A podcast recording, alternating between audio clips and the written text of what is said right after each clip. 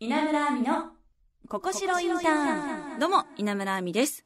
学生と企業の架け橋にをコンセプトに様々な企業の方をお迎えして、そのお仕事について、またインターンシップや就活に役立つ情報をお届けする稲村亜美のここしろインターン。今回も株式会社徳森代表取締役岡見雄平さんにお話を伺います。稲村亜美のここしろインターンそれでは岡見さん今週もよろしくお願いしおます。願いします。先週株式会社徳森さんの企業理念はい伺いましたが、もう一度お聞きしてもよろしいでしょうか、はいあの先週あの軽くお伝えしたところがあるんですが、自分たちとして目指しているのは可能性に満ち溢れた世界を創造するというところを目指して今挑戦してます。これはもうどういった心がけなんでしょうか？そうですね。まあまさにあの先週お伝えさせていただいた、はい。まあお腹も心もいっぱいにっていうところなんですけど、うん。これを叶えるためにはやっぱりこの今ある可能性というものをはい。引き出さなければいけないと思っていて。うーん。あのその可能性をもう満ち溢れることができれば、はい。あまさに心もお腹もいっぱいになっているというような状態だと思うので、はい、ここを目指してます。はーいじゃあもう本当皆さんを笑顔にはい、する会社。絶対にします。わはーすごい素敵ですね、じゃあこの詳しいお仕事内容を聞いてもよろしいでしょうか、はい。えっと、今、まあ、大きく分けると3つの事業をしてまして、はい。インフラ支援事業マーケティング事業あとは人事コンサル事業っていうこの3つを今させてもらってます。はい。じゃあまずはそのインフラ支援ですか？はい、このインフラ支援ではですね、まあ、1個大きなことをやってるんですが、はい。伝統工芸という産業に対して今挑戦をしてるんですが伝統工芸が今もう関わってる方が30歳未満だと5%ぐらいしかいないんですね。そんな若い方いらっしゃらないんですね。なので単純にいくと今私が28歳なので、はい。このまま今のお父さんお母さんの世代になると日本の伝統工芸をうん。著しくなくなるという現状があったりするので、うーん。なんとか日本の文化を守りたい。さらに大きくしたいという思いで今挑戦をさせてもらってるのがはい今でございます。そっか、はい。やっぱりもうその技術がある方がちょっと高齢化が進んでってるんですね。はい、はい。え。ーじゃあこれをなんか若い方をに進めたりするっていうことですか？そうですね。新しいものづくりの産業が生まれるように新しいプロダクトを作れるように支援させてもらったりだとか、はい。今あるものはあの、まあ、マーケティングと呼ばれる誰かに伝わることが日本は特に苦手意識があるので、はい。それを得意なインターネットマーケティングによって世界に発信していくみたいなことをさせてもらってます。あとこのサイトで見させていただいたんですけど、アップサイクルというワードがあったんですが、これはどういったことなんでしょうか？あ、そうですね、はい。今既存あるものをさらにこう価値を高めるということを伝統工芸を用いてやってるんですが、はい。例えばもう着なくなった着物をうん。アロハシャツに変えたりとか、うーん。とかあとはもういらなくなったもう飽きてしまった服をはい。色を入れ直すとか、うーん。そんなことを今させてもらってたりします。ああじゃあそれも伝統工芸の染め物ですかね。染め物だったりとか、はい。あとはものづくりが得意な人たちに協力をしていただいて、ええ。作り直すとかそういったものをしています。確かにはい。飽きちゃいますもんね、ずっと同じのとそうですね。か、はい。お着物をアロハシャツにできるんですか？もともと実は着物って京都で生まれたというふうに言われていて、はい。着物を作り直したのがアロハシャツのもともとなんですよ実は、ええー、そうなんそですか？この原点に立ち戻って今自分たちは今はいやってます。いやー全然知らなかった。はい、えー、でもそれは面白いですね、はいえーこのなんか伝統工芸 DX 事業はい。推進中、はい。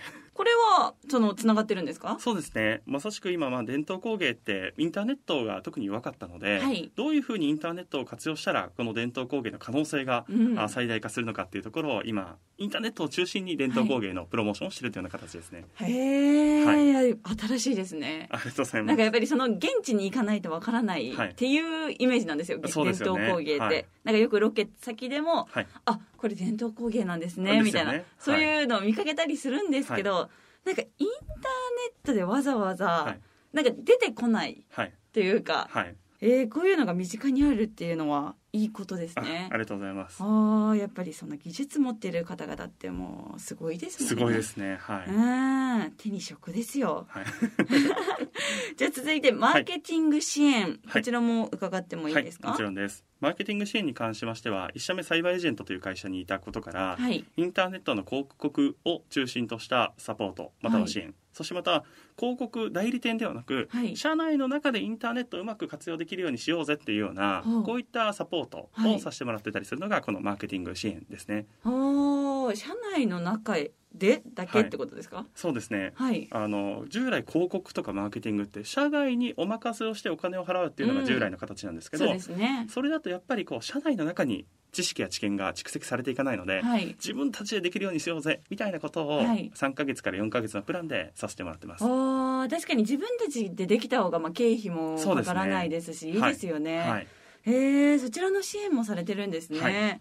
あとじゃあこの3つ目の人事コンサルティング、人事コンサルティングに関しては主に2つやってまして、はい。1つは新卒および中東の人事担当者さんのおまあ、サポートをさせていただいてたりとか会社の採用サポートさせていただいてるっていう事業が1つ、はい。もう1つが今学生の就職活動の、まあ、すごくコロナになって大変になっているのでうんはい。なんかこの情報格差をなくしたいなということで今就職活動を自分たちでできるようにしようぜっていうようなあープロジェクトも今推進してます。そうなんですね、はい。なんかそのオンラインとかではい。の説明会とかもオンラインなんですか？今ほとんどオンラインですね。はい。そうなんだ、はそっかまだできないんですね。ちょっとなんか世の中的にも落ち着いてきたかなって思ったんですけど、ちょっとずつ増えてはいるんですけど、はい。まだオンラインのところが多いですね。うーん確かにちょっとインターネットにねとかったりとか、い。なんか情報をつかまえるのがちょっとね苦手な方だと、ね。はい。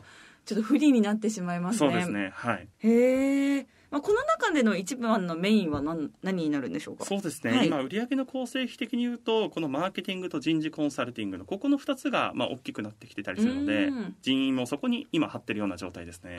あそうなんですね、今社員さんはどれくらいいらっしゃるんですか、えっとですね、昨日実は正社員がまた一人決まりましてまだ少ないんですけど、はい。私入れて今3人が正社員、はい。業務委託を合わせると今45名程度の人数になってます。すごい委託されてる人数が。はい。インターン生も10人15人ぐらい。あそんなにいらっしゃるんですね、はい。はい。ええまあでもやっぱり可能性に満ち溢れたはい。会社にするはい。とね、まあ、いろんなじゃあ間口も広げてる感じですかね。ああじゃあこれからちょっとますます楽しみになりますね、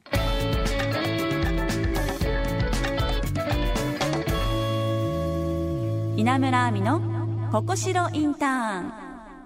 さあ今回は特盛のお仕事についていろいろと伺いました。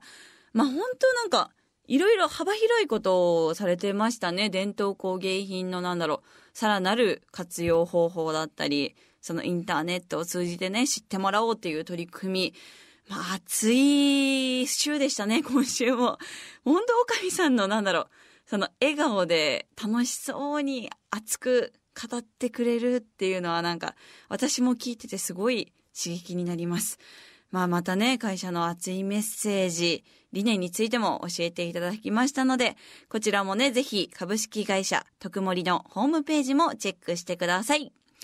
番組ではあなたからのメッセージをお待ちしています。就活のお悩み、インターンシップについて、また企業の方に聞きたい質問など、私に聞きたいこと、何でも OK です。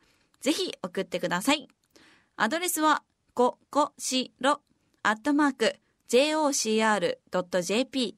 番組のツイッターのフォローリツイート、番組のオフィシャルサイトもチェックしてください。